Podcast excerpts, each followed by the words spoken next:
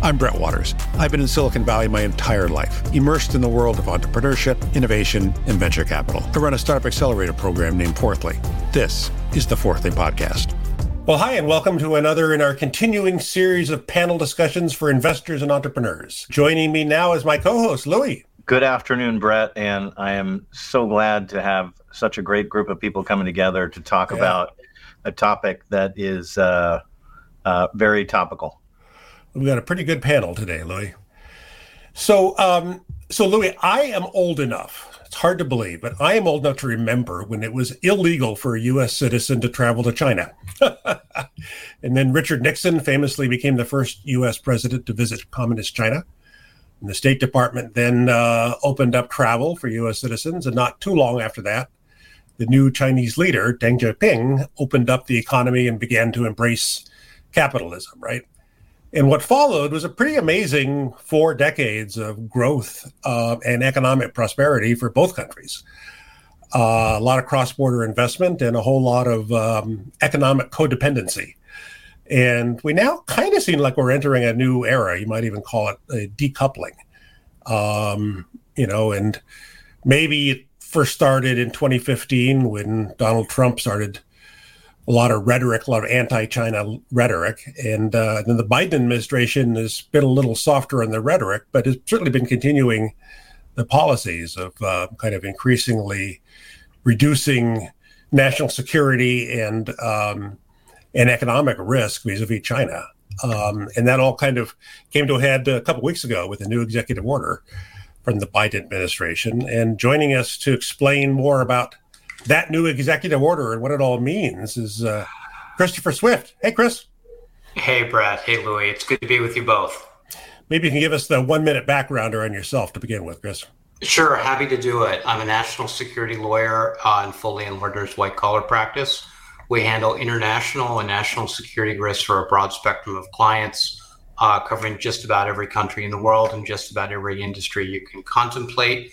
Uh, and it's our job to help clients identify, evaluate, and mitigate risks that can arise from cross border problems, uh, including but not limited to Chinese investments in the United States that used to be subject and continue to be subject to the CFIUS review process, sanctions and export controls, which is something you know we're seeing uh, prioritized in the U.S.-China relations, and now the new executive order on U.S. outbound investment. That's U.S. investment coming from the United States and then going out to China, Hong Kong, and Macau. Um, so, a, a, set of very interesting cross border challenges that integrate business, law, and national security in a way that really requires a coordinated, collaborative approach. Terrific. Thanks, Christopher. And um, the executive order, you want to try to summarize it for us? Yeah, so the executive order basically comes down to a, a, couple of key things, right? There's a lot of hype in the press about the executive order, but the bottom line is the Biden administration is using a law called the International Emergency Economic Powers Act, dates back to 1979. And they're basically saying the risk of US investment in certain types of Chinese companies is so great that there's a national security risk. And as a result of that national security risk, they're going to be implementing within the next coming months. Probably process will take between six months and 18 months by the time we're all done. Um, new regulations that will say that U.S. persons who are investing in China, Hong Kong, and Macau, and who are also investing in certain high risk sectors like semiconductors and artificial intelligence and other pretty sexy Silicon Valley stuff um, that those kinds of companies will need to do uh, notify the government about their investment and that the government may have the ability to block those investments and unwind them in the future. So, the opposite of what we see when Chinese companies come to the United States and try to invest in certain types of US companies. Um, one of the things that's really interesting about this is for those of who are familiar with the CFIUS process, there's a whole set of laws that you know govern CFIUS, and they're pretty set in stone and they're pretty objective and pretty clear. Um, the laws that the Biden administration are using in this instance, they're the same laws we use to govern economic sanctions. So there's a lot more flexibility. And one of the things that'll be key to watch in the next three to six months will be exactly what kind of regulations does the Treasury Department promulgate exactly what kinds of companies are prioritized and exactly who is going to be subject to these notification requirements. That's all a work in progress, and we're tracking it very closely. But based on the way the executive order is set up, we have a good sense of what's coming. Awesome. Thanks for that quick overview. Chris, HK, good afternoon. Good afternoon or good morning, depending upon where you are. Yeah, well, we're going to get to Ker in a minute. He's in the early time zone. But HK, I believe you're in you're in uh, you're in DC. You're in DC. Is that right? Correct. Correct. All right. So, what can you tell us about this new EO? Sure. Let me just say that uh, I'm HK Park. I'm a managing director at Crumpton Global. We are an intelligence and risk management advisory firm here in Washington, and uh, we spend a lot of our time focused on due diligence for M&A transactions and for investments. Uh, we've been actually preparing investors for this regulation for past few years. Um, and I think one common question is how did we get here? Um, this is the outcome of U.S. China friction that's been bubbling up in the past uh, three or four years. Um, you know, the goal of the Biden administration is to close what they view as a loophole in our export controls uh, to limit the uh, outbound capital and knowledge that goes into Chinese companies in certain um, sectors that Chris had mentioned. Um, what's interesting, this started under President Trump and was continued under President Biden. Um, folks may not remember, but back in November 2020, on the on the towards the end of the Trump administration, uh, President Trump issued an executive order uh, restricting uh, American investment in public Chinese companies uh, connected to the Chinese military. When Biden took office a few months later, he adopted that same executive order and expanded it. And shortly thereafter, his national security advisor, Jake Sullivan, made a speech, I think, summer of 2021, talking about the need to uh, close this quote unquote loophole um, that allows for uh, investment to go into the same companies that we restrict uh, exports to. Got it. Thanks for that, HK. And also joining us at an ungodly hour is uh, Ker Gibbs. Hey, Ker. Hey, Brett. Good morning. Good to see you all. So, where are you and what time is it? Uh, yeah, it's right. It's um, yeah. I'm here in Shanghai, and it's uh, five in the morning. Uh, all right. So to you all. Yeah. Well, thanks for uh, thanks for making the effort. Appreciate it, Kurt. Yeah. So, uh, quick back backgrounder on yourself, and then uh, dive into what you'd like to tell us about this new executive order. Just quick background: I'm the immediate past president, so of the American Chamber of Commerce. So that's what I was doing until fairly recently. American Chamber of Commerce um, over here represents a group of about 3,000 American businesses operating um, on the ground here. Um, my my professional background: I'm a, a, former technology banker with HSBC, and uh, and I'm from Silicon Valley originally. So that's kind of the um, the the perspective that I bring. And I've been living over here. Been in Asia probably the last you know 30 years or so. Been living here in Shanghai for the last uh, 20 and at this point, I kind of split my time between uh, my home here in Shanghai and um, and in San Francisco, where I'm an executive in residence at the University of San Francisco, and I also advise companies um, and sit on a couple of boards. So yeah. Okay, and perspective on uh, on the events of the last few weeks. Yeah, quick perspective, and also just on the business and investment climate over here in China. It's it's quite remarkable. I've actually never seen anything like it. The you know people really have lost confidence here. Um, the mood is grim. It's a result of a lot of different things, a lot of regulatory changes, lost confidence in you know how how zero COVID was handled and the aftermath thereof but also even before that, I think the some of the impact of um, the, the sort of discipline that was imposed on the technology sector. And I think we've got a few things coming up. We're sort of seeing fairly similar set of events evolve around healthcare now and, and some of the anti-corruption efforts around the hospitals. So there is, um, and then of course everybody's watching the property market, so we're watching that kind of unfold. Um, specific reactions to the EO. Um, I, as amazing as it sounds, there's so much trouble in the market already that US China relations actually is the least of their problems. It's definitely in the background and it's on everybody's mind, but not on the front of their mind at this moment. And a lot of that, again, is the, the, the economic malaise.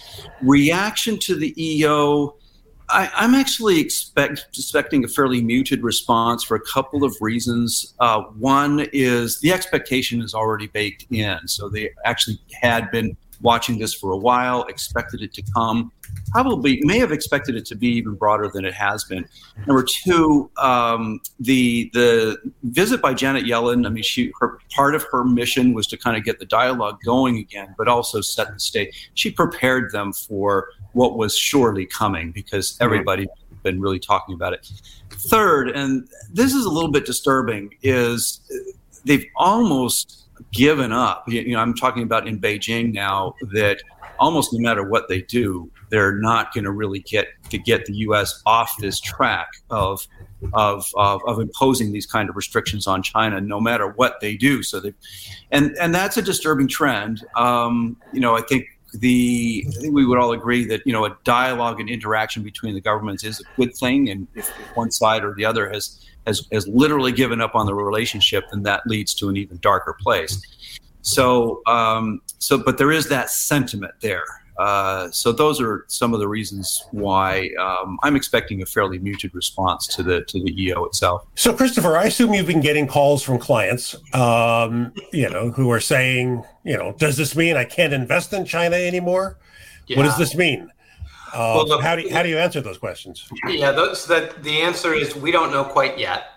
Um, the and the other part of the answer is it's not a matter of don't go. It's a matter of go carefully with the right kind of planning, preparation, and advisors. So let me let me just back up here a little bit and talk about all the things the U.S. government has done to make things complicated with China. First, there's the U.S.-China trade war, and they, you know, higher tariffs on Chinese goods.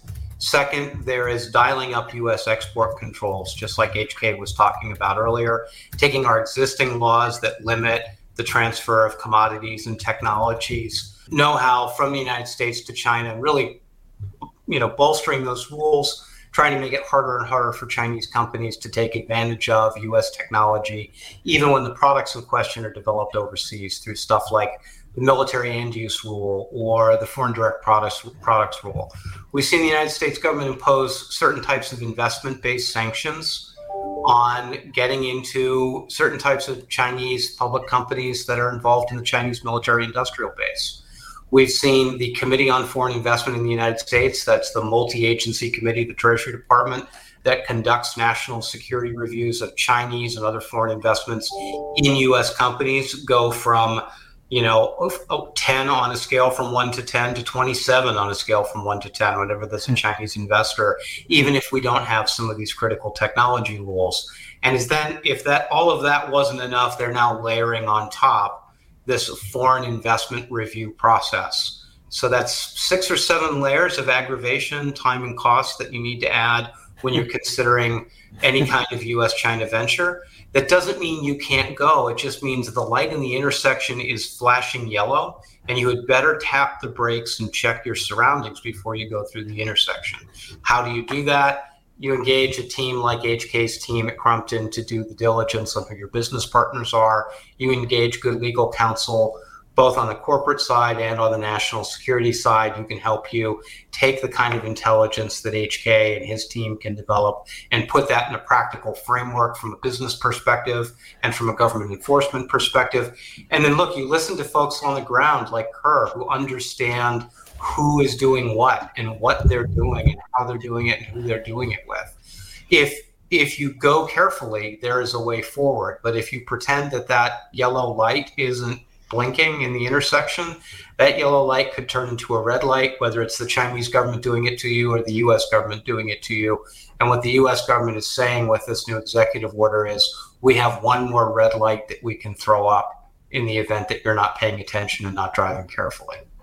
So HK, it kind of sounded like it sounded like Chris was giving you a little promo there. Um, but maybe you could tell us HK. So I think this deal is not finalized, right? And so, kind of who who are the principal players that are going to be involved in finalizing this? Right. So now there's a 45 day clock that kicked off uh, that expires on September 28th, I believe, for um, interested parties to submit feedback to the Treasury Department. After that, Treasury will create their draft regulation, put it out in the Federal Register, I believe, uh, and you might see the um, the final version come out, I believe, in 2024 at some point. Hmm. So, who's involved? I mean, you know, obviously the different agencies involved. There's you know, a little bit of different views depending upon where you sit. I think Treasury and Commerce have one perspective. I assume that Defense Department and other um, intelligence agencies have a more of a hawkish view about how to approach this. Uh, another important player is Congress. So we haven't talked about um, the draft legislation that's currently sitting um, on the Hill in terms of expanding the um, restrictions here and notifying Congress and the government about many more sectors than just the three identified by the executive order. Um, there's also a select committee on the Chinese Communist Party led by Congressman Gallagher, which has been aggressively um, sending letters to venture capital firms and others asking about past investments as well as the process for vetting new investments. That committee does not have authority to uh, create new legislation, but they are influencing, I believe, the debate on the Hill as well as uh, within the administration. Um, and then let us not forget the political actors. who are entering an important uh, election year uh, next year in the U.S. Uh, and we'll have a new person potentially in the White House um, in, in 2025 or the second term of President Biden. And we have presidential contenders who are also uh, making their own statements known about how they view China and how aggressive we should be towards China, which I think is also affecting the debate and maybe affecting the ultimate form of the uh, regulation. So, if, if anybody, you know, if people want to try to lobby to affect, uh, to have input on this, is there a is there a mechanism for that? Yeah, Treasury created a, an open, transparent way to submit feedback to them. I know some trade associations are asking their members to compile their views. They can submit it as a group. Okay. Uh, but I think Treasury is you know, earnestly trying to seek feedback on some questions they haven't resolved yet. For example, how do you define AI and how do you create the red line yeah. separating the type of AI that they want to uh, limit versus a type of AI that, that is okay to invest in in China? Yeah. So if I'm a VC firm or a PE firm and I want to, you know, I want I want my word to be heard on this, contact somebody through Treasury. Treasury or through the various, you know, investment trade associations here in Got Washington. It. Yeah, yeah, yeah. Investment trade associations may have a little more, a little more pull, right? Okay. Um, Louis, you want to jump in here?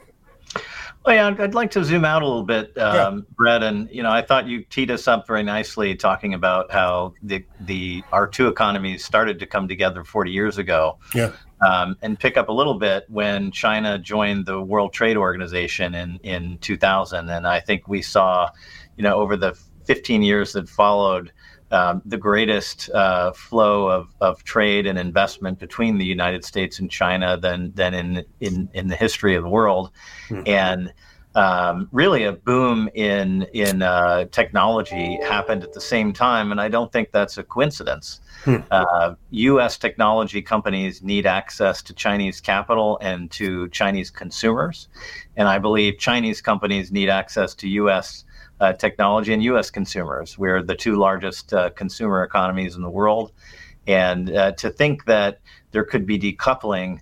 Um, I think is um, not good for the world, and I and I don't think it's uh, it's healthy. And I'd like to point out that there's more uh, trade and investment uh, going back and forth between China and the United States than than ever before.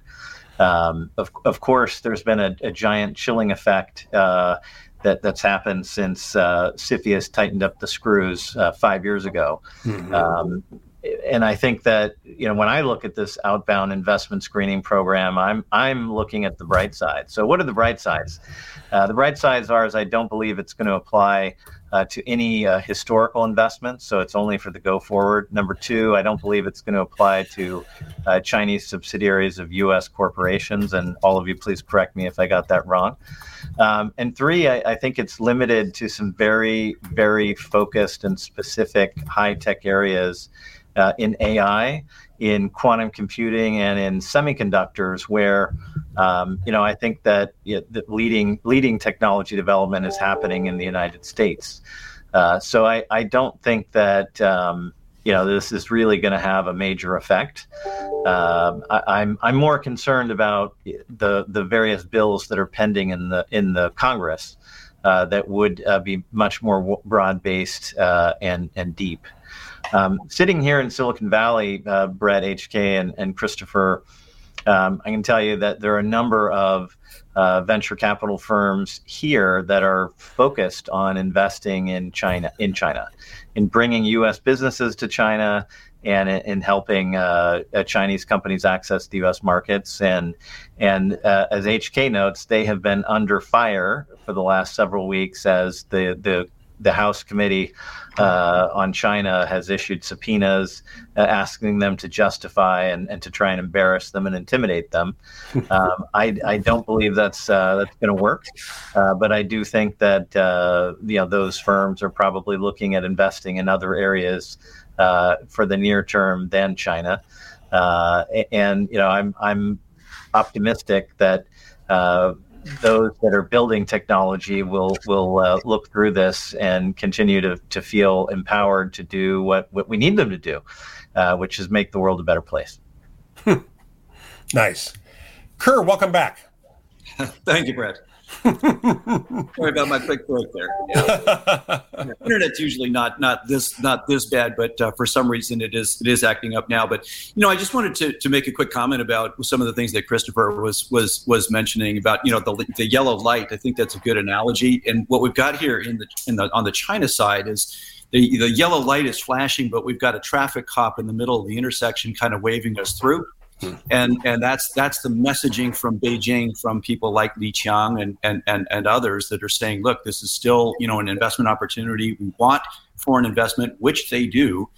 Um, unfortunately, their the actions and the words aren't really matching up, and so what we've got is is some challenge. And to to Christopher's second point, which is getting advisors and getting advice. There's a lot of pressure right now on that sector, um, on consulting firms, uh, law firms, um, just a lot of pressure and scrutiny. And it's it's um, few actions have, have taken place recently, and you know one is the the change in the espionage law. I mean, I think it's always been pretty clear that espionage per se obviously is illegal here, the way it is everywhere. But what they've done is expanded that to to talk about um, actions that are not just you know sort of uh, around state secrets, but expanding it to include everything that's sort of quote unquote not in China's interests. And that's sufficiently vague to, to give people pause in terms of how they collect information and disseminate information. That is layered on top of the existing uh, data protection law and that the data protection law in particular is is causing issues with multinationals which are by definition multinational. And and there's so many businesses uh, that well put it this way it only affects businesses that that ha- that have data you know? So so who's who's that right? It's, so so you're you're really seeing um, uh, uh, a reaction to that.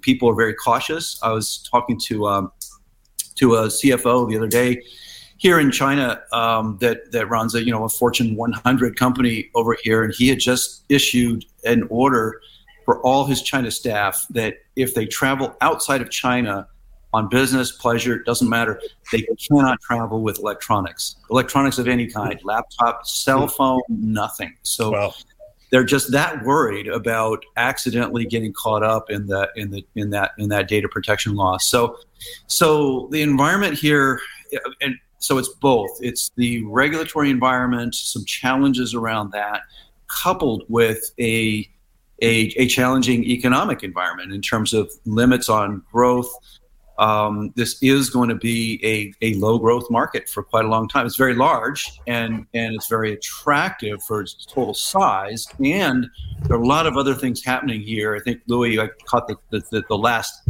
part of what he was talking about in terms of innovation and investing in technologies that make the world a better place. You've got a lot of that happening here. It's an incredibly creative place, incredibly yeah. innovative, but there's but that is really being dampened um, by the by all of these different different things. And so, you know, having said that, you know, back to the traffic cop that's waving us through, um, and and to that point, if this is not a good time to sort of come over here wandering around looking for opportunistic investments. Um, it is a good time if you're very targeted and very clear on what it is you're trying to achieve with an investment or an acquisition have the right set of advisors then you are actually going to going to have um, high level of enthusiasm at the, at, at the government level. So again, this traffic cop is giving some mixed signals. But if you're over here doing a very targeted investment, you, you know you are going to get that in, in enthusiasm from the, the, the the local government. You will get that that meeting with the party secretary that, that you might not have been able to to get in other circumstances. Hmm. But you do need to be cautious. Hmm. So in some respects, it's a good time because you get more attention maybe than you would have five or ten years. Exactly, it, it, it could be, and I I would maintain I'm I'm you know most of the especially the foreign companies are looking at this market as large but but low growth and low profit because costs have, have come up. Sure. Um, so so it's going to be that kind of market for a while. I'm actually optimistic. Well, I'm cautiously optimistic because I think there are there is a sort of a series of policy choices that could be made over here that could lead to larger to to, to bigger growth. Um, this year is going to be a challenge. You know, the numbers, consensus estimates are somewhere around, you know, around the five number, plus or minus. I thought I would just jump in there um, in preparation for this uh, this this discussion. I, I was reading a, a, really good piece in the New Yorker that was profiling Elon Musk's relationships in China, and oh, one of the things that struck me is that uh, it, they make more uh, Tesla cars in Shanghai than I believe, uh, anywhere in the world. Yeah. And uh, he apparently was received like royalty. And you know his relationship there is, is very important, and, and I think um, demonstrative of, of how the two economies continue to be very, in fact, reliant and dependent yeah. uh, on each other, both from an investment, trade, and technology uh, perspective. And I was um, pleased to read that it seems like the Chinese government is trying very hard to have good relationships with American business. And, and one of the things I wanted to ask Ker, as really the former ambassador of U.S. business to China, um, how um, U.S. business leaders are being received in China as they visit. I know Tim Cook has recently visited, and obviously Elon, uh, and, and I'm sure many others. And I'm, I'm curious as to how that's presented in the local press and how those they're received by the national politicians. And Ker, you've explained to me many times in the past how you really have to look at China in two different ways. One is the national politicians, and two is the regional, provincial, hmm. local people that are looking, you know, responsible for investment and jobs. Yeah, exactly. I mean, I think they could expect almost red carpet treatment here. Even the even the companies that are not, you know, Elon Musk and Tesla um, the they, they can expect a, a, very warm welcome in a cooperative government. They are desperate for anything that even can, can symbolically uh, project confidence, and that's really what they're looking for. Is you know symbols of confidence that you know all is well. We can still do this. We can you know there is a there is a path forward. But that's frankly what's missing. You know, people here on the street they just don't feel it anymore. And hmm. again, I, in 30 years of working in China, I mean, it's it's I've never felt this before. You know, this hmm. this funk. Um, so so that's that is concerning.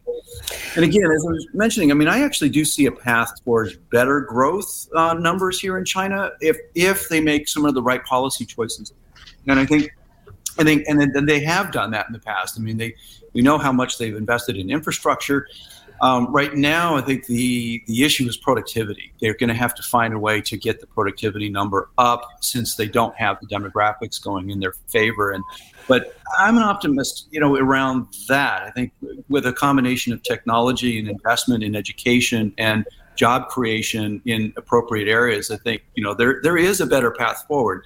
We're not on it now. Uh, so let's be clear. I mean, there's a lot of uh, things going on right now that are moving in that opposite direction. And and you know the foreign investment investors aren't the only ones that are, are are seeing that yellow flashing yellow light. I think the local people as well. I mean, the one business that's doing extremely well by the wealth management.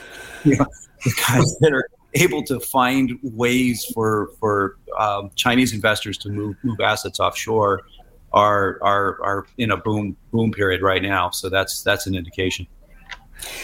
But I think we should be clear here that this particular executive order and the stuff associated with it has to do with the migration of private capital from the U.S. to China. It doesn't have anything to do with manufacturing relationships, supply chain relationships, any of the rest of that stuff. Correct. because all those other things we talked about earlier, those five to six layers of time, cost, and aggravation that the US government has deliberately put in place in order to accelerate the decoupling, mm-hmm. those other things, the trade war, the CFIUS process, export controls, sanctions on certain companies, on certain investments in, you know, the Chinese defense sector or companies that are defense sector adjacent all of those things, Brett, are already designed to cover those issues and create friction there. This new executive order is Uncle Sam wants to be able to capture the transfer in knowledge, know how, right? The the ability to innovate that yeah. comes with the, the intangibles that come with a US company making a strategic investment in these sectors in China. And right. so if you are a US company or you're a US based company or you're a foreign person who is availing yourself of the United States market to conduct business, foreign investments outside the United States, it makes a lot of sense to know before you go based on the kinds of criteria that Ker and HK have identified. Um, and it also makes sense, you know, getting back to some of the points that HK was making about congressional intervention and some of the uh, uh, you know discussions that Louis also raised with respect to the you know the Chinese Commission and some of the pressure that that Silicon Valley is under. You know, in Washington D.C. right now, we have matters of law, and the matter the law is pretty clear, and you can make arguments based on the law. But a lot of decisions that we're being that we're seeing government agencies make or government officials make in those five or six different areas that we've discussed really are based not on law and facts, but impressions and feelings. Hmm. And that really underscores the importance of having a good story to tell and good advisors, you know, helping you along the way. Hmm. Um, you know, we've had scenarios where an allegation by a congressional committee that turned out to be completely false has you know, led U.S. government executive branch agencies to cancel government contracts, or where a congressional member of Congress will make a referral to CFIUS, and suddenly, you know, one of our clients will be under a, a self-initiated CFIUS review, even though that client didn't receive a foreign investment. Right. So all, all these matters of impression and matters of feeling sort of get us into this really wound up space where knowing what you're doing, knowing where you're going, knowing what your plan is, and having good intelligence and good advisors is the best way to deal with the yeah. subject, subjectivities and the headaches. Yeah. Chris, is it possible to litigate matters of feeling? You know, I um, that, that, that may be a question for my wife, not a question. but but let me just let me just state at the outset that when you're dealing, as soon as you hang the word national security on something, right? As soon as you securitize yeah. an issue, whether it's trade, whether it's investment, whether it's immigration, yeah. you know, whether it is product safety, anything you want, as soon as you turn it into a national security event, what you're doing is you're saying that the national security view, view or that lens is the most important way of evaluating a problem. Contrast that with some of the ways of evaluating a problem set that Louis just described what kinds of things can we create? What kind of linkages can we develop? What kind of cooperation can we, you know, foster and engender? When you look at those two lenses, you really get back to some of the stuff that HK was talking about earlier, where some U.S. government agencies are looking for opportunities to grow and develop economies, where other U.S. government agencies are really, really concerned about the way that those opportunities and connections might inadvertently benefit the bad guys within a foreign country. Um, and those things are always in tension. And one of the fun things that'll be interesting to see over the coming months is just how does Treasury uh, and the investment security team at Treasury, which normally does this on an inbound investment, from an inbound perspective, investment perspective, how are they going to balance these equities on an outbound basis? Um, and where and how will those balance be different under this executive order with what we've seen with CFIUS since FIRRMA was passed in 2018. So, I wanted to ask you a question. Um, and, and I noted that in the executive order that they're looking to regulate not only the uh, the outbound investment but the outbound expertise. And I wondered if you had any thoughts, HK, on, on what was meant by that and how that is likely to be interpreted in the many comment letters that come and in the, any kind of final rule. Yeah, the outbound expertise is is in the preamble of the um, um, the Treasury notice, but it's not in the actual proposed regulation. So they're really focused on um, the capital. The capital, though, is supposedly a proxy for expertise. So if you're a venture capital firm and you're investing in a certain Chinese company, presumably you are, as an active investor, providing that expertise, the counsel, the networking, et cetera, to that same uh, Chinese company. But there's nothing in the draft regulations that I've seen that refers specifically to a regulation either requiring notification or blocking of outbound expertise or intangibles. So as a result, you wouldn't expect to see that in the final rule. Um, no. So I wanted to add here is that you know um, this is the first chapter of a longer book, right? And um, I don't think you know it's written by several authors who don't agree on the conclusion. So Congress has a say here. They've got, as I've mentioned before, um, draft legislation that um, goes beyond the narrow executive order to look at six sectors as opposed to three. It doesn't have any blocking mechanism so far, um, but requires notification for all six sectors. Then you go even more, you know, down the road in the spectrum. You see the letters from Congressman Gallagher uh, to the four venture capital firms asking about past investments, asking about what process do they have to vet future investments, and then referring to a list of about 19 different technology sectors, including fintech and biotech and outer space. So, you know, we're looking at the executive order right now narrowly, which is fine, but I think um, all investors should be wary that um, there's more discussion out there about other ways to tackle this problem, and the executive order won't be the final final say in this. I'll also add too that we're talking about the federal level. At the state level, Indiana has already passed a law that prohibits the state pension from investing in any Chinese company. And they're also requiring divestment over time. So um, that's one voice from one state. Iowa has a similar law, a little more narrowly focused, but you kind of see this, you know, uh, organic, you know, growth within the country of uh, people trying to find ways to curb uh, investment into uh, Chinese companies for any number of reasons. Um, and that goes to one of the lessons I wanted to mention that in doing this for the past three, four years, we're noticing a real, you know, change in the definition of national security. Chris correctly said that national security is a really powerful term and is used to justify a lot of different actions by the government. The problem is that over the past few years, it's being defined in ways beyond the traditional meaning. If you question people now uh, in Washington, the definition of national security includes competitive advantage, uh, supply chain risk, and other factors. And that's problematic, I think, for investors who want to comply because the red lines keep changing, right? Uh, in the future, as I mentioned, it could include biotech or it could include commercial space technologies. You know, one of if I could just riff on that very briefly, during the Cold War, national security was aerospace and defense or anything involving intelligence, right? During the global war on terrorism, national security was all of that stuff plus homeland security. And so suddenly we were really worried about, you know, who's in control of our drinking water, who can get into our, you know, network, our telecommunications networks, who's running the power plant down the road, who who's operating our ports. We've now moved from, you know, national security, which is a, a world that's defined by, you know, bipolar competition or competition between states, into homeland security, where we are really worried about non-state actors into a world where we're now concerned about industrial security right? We are concerned about all of those commercial and technological factors that exist regardless of whether you're a state a non-state actor a corporation or an individual. And so you know as we sort of destroy the the boundaries that we've created between state and non-state and between public and private over time and all of this stuff gets mixed up in the same blender suddenly everything becomes national security. And we're we're looking, you know, in our CFIUS cases with our team, we we're looking at stuff that you know a decade or so ago we would never have considered as being a risk.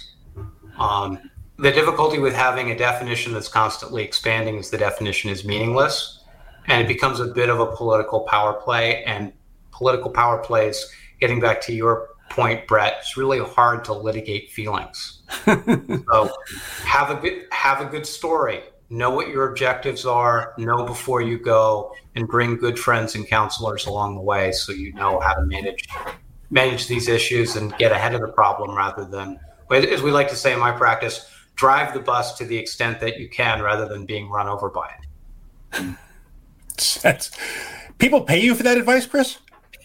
They do, and I just gave it for free. I free advice, but um, look nice. on, all, on all this stuff.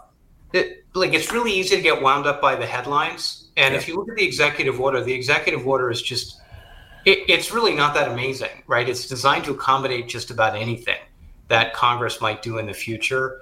If you needed to expand the number of sectors, you just unplug one section and drop in some new ones.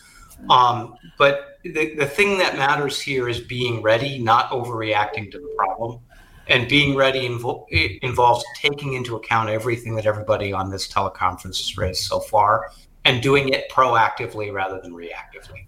Right. You know, just a quick comment about that, Chris. You know, it's interesting. You know, the litigating feelings and things like this. It's it, it strikes me how similar U.S. It, the uh, American legislation and, and, actions are to what what they what we're accustomed to here in China. You know, over here they legislate feelings all the time, right? And and actually the the um, the there and there's this kind of a game over here about you know the, the orders come down from Beijing and then they get to the provincial level and the municipal level and they almost get accelerated at every level because everybody kind of wants to be more Catholic than the Pope. It's very so, performative. Very performative. Yeah. Exactly. Yeah. And, it's, so you've got that. And we see some of those same dynamics in the U.S. national security agencies, yeah. or the agencies that didn't used to have a national security role yeah. that now suddenly realize they can set up a national security unit, get a security clearance, and then those folks tend to be yeah. more Catholic than the Pope, as you were saying. Yeah, I think I think you've got that phenomenon over here, and I think the business community is getting the message that that now you know national security is front and center and the decoupling is real, whether you want to call it decoupling or de-risking or what have you. To to what Brett's earlier point or question was about the supply chains, and that's for real, and and it's really making an impact on on the the fundamental model of the multinational corporation, where it it by definition operates across borders it, it uh, the, the, multinational company likes to to allocate uh, capacity across what the way Tesla is right now. They're they're they're actually shipping cars, making cars in in China where their cost basis is lower, and then they're taking advantage of the of the of the cheaper RMB and and and shipping those to to the U.S. where they can get more profit. All that stuff is changing, and uh, Tesla I think is the exception there. Apple is the exception um, where they're actually manufacturing in China for for um, to, to meet demand outside of China, you're starting to really see a change in that fundamental business model where they are isolating the China business. And, you know, and, and again, the, the pressure is coming from both sides in order to do that. And so, you know, again, from the China side, they have successfully sort of isolated the digital economy. We know that we've been we've talked about that before. So the question is, are other industries going to eventually look like that as well? And and that's kind of a, a shocking thing.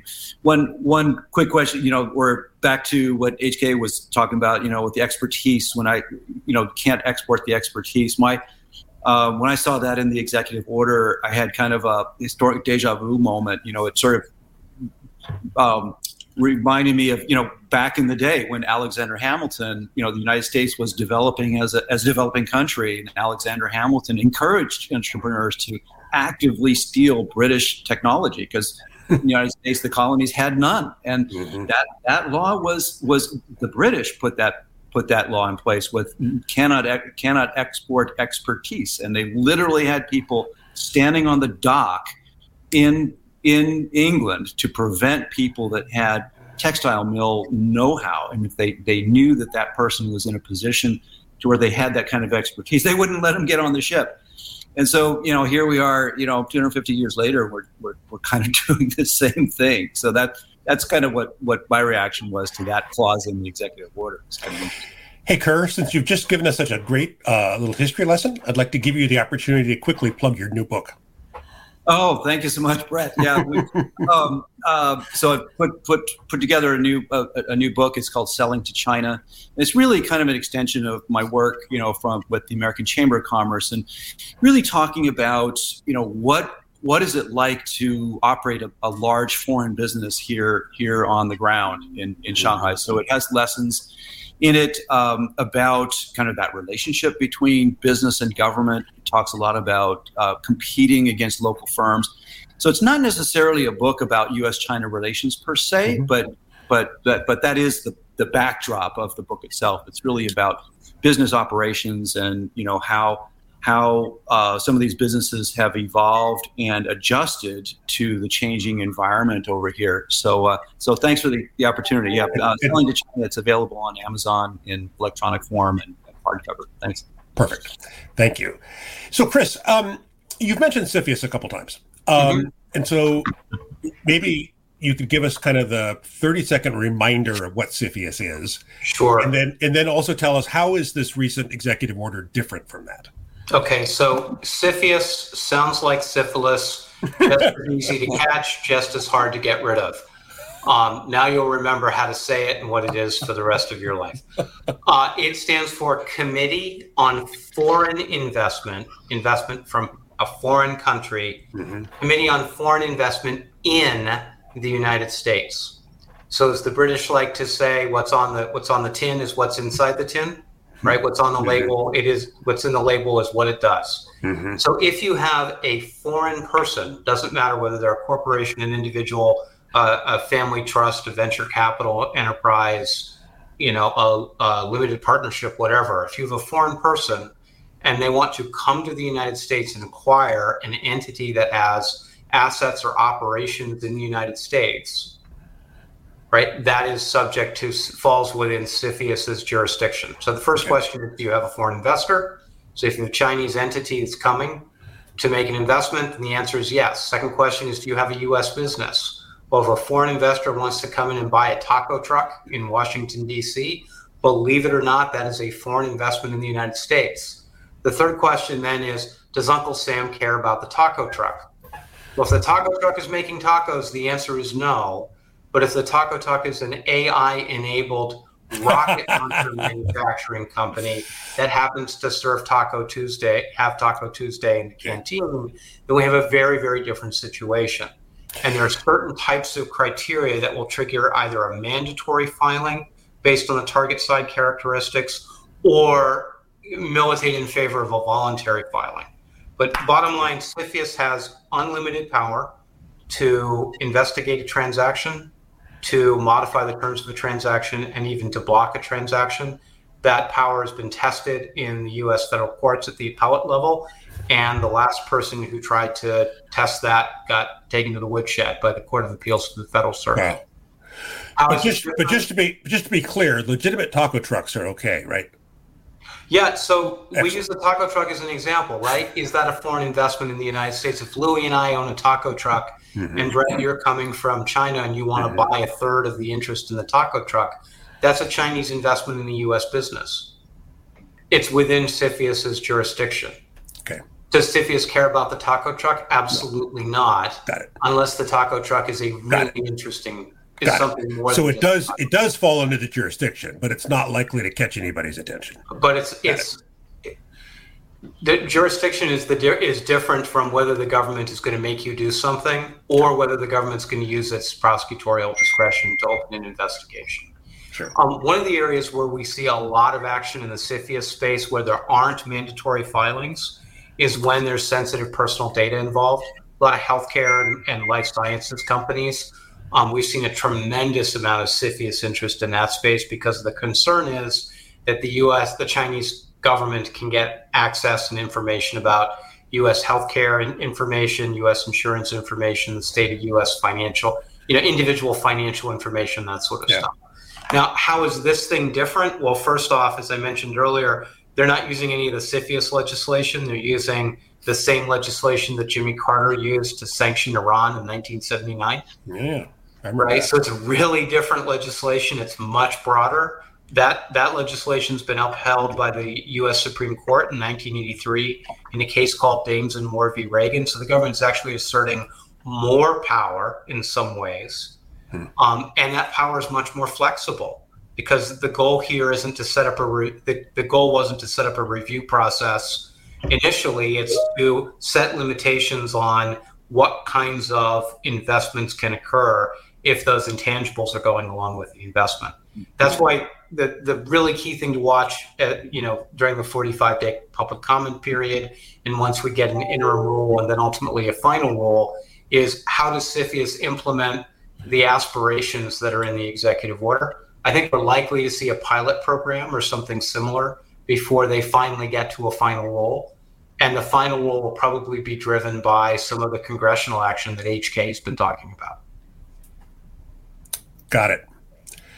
Okay. Uh, I think we will wrap this up in the next five minutes or so. So, uh, Louis, additional topics that you uh, think we should try to get in in the next five minutes?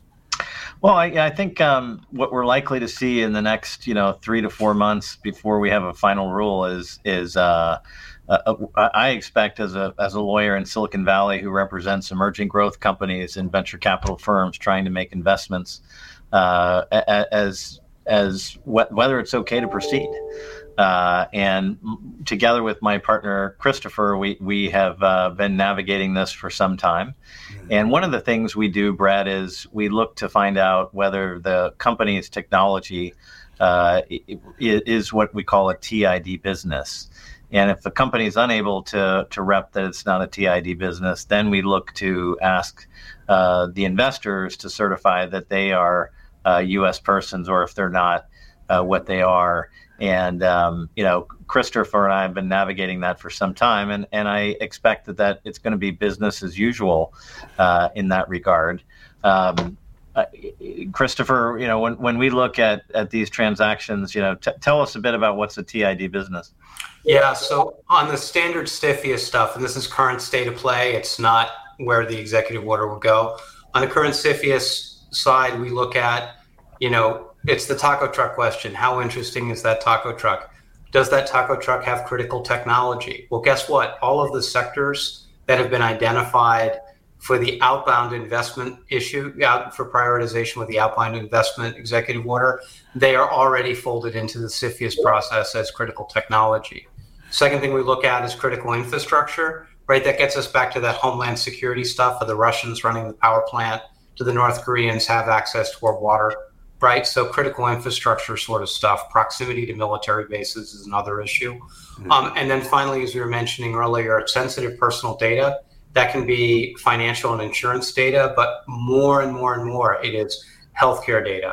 It is, you know, uh, geolocation data. It's the kind of stuff that would give a foreign government insight into particular individual or people inside a government agency who might be employees of a government agency um, or in some instances, we're aware of cases where, you know, CFIUS intervened because the Department of Defense determined that the kind of information that a particular company might have would actually serve as an early indicator as to whether a Navy ship was about to deploy. Yeah. Um, so that t- TID stands for technology, infrastructure, critical technology, critical infrastructure, critical data, sensitive personal data. Right now, on the outbound side, where with the new executive order, we're only seeing a focus on critical technology.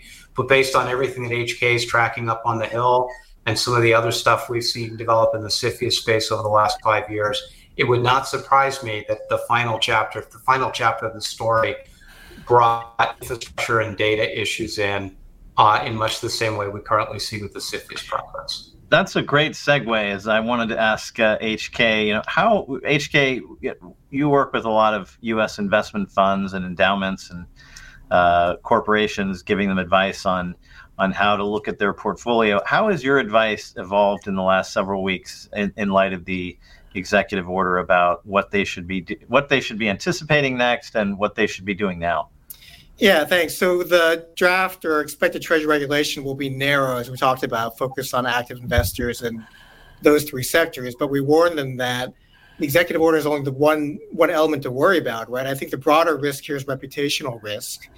Um, outside the executive branch, um, the public is now scrutinizing whether you know pensions or endowments or foundations have made indirect investments in what they deem to be problematic companies uh, the problem is that the public is defining what problematic is. It can be defined by a politician, an NGO, the media, or even a blogger, depending upon how they define it. So, the, for example, the executive order is focused on national security, not human rights or Xinjiang. But a reporter could easily write an article about an investment firm investing in a company tied to Xinjiang that will be technically allowed by the executive order, but reputationally hard to defend against if it's on the front page of the New York Times, for example. So reputational risk, I think, um, is probably the biggest risk for most um, uh, passive investors. And that gets us back to the litigating feelings issues that Brett was raising earlier. Well, gentlemen, we need to wrap this up. Um, I, for one, am feeling very comforted by the fact that taco trucks are all right.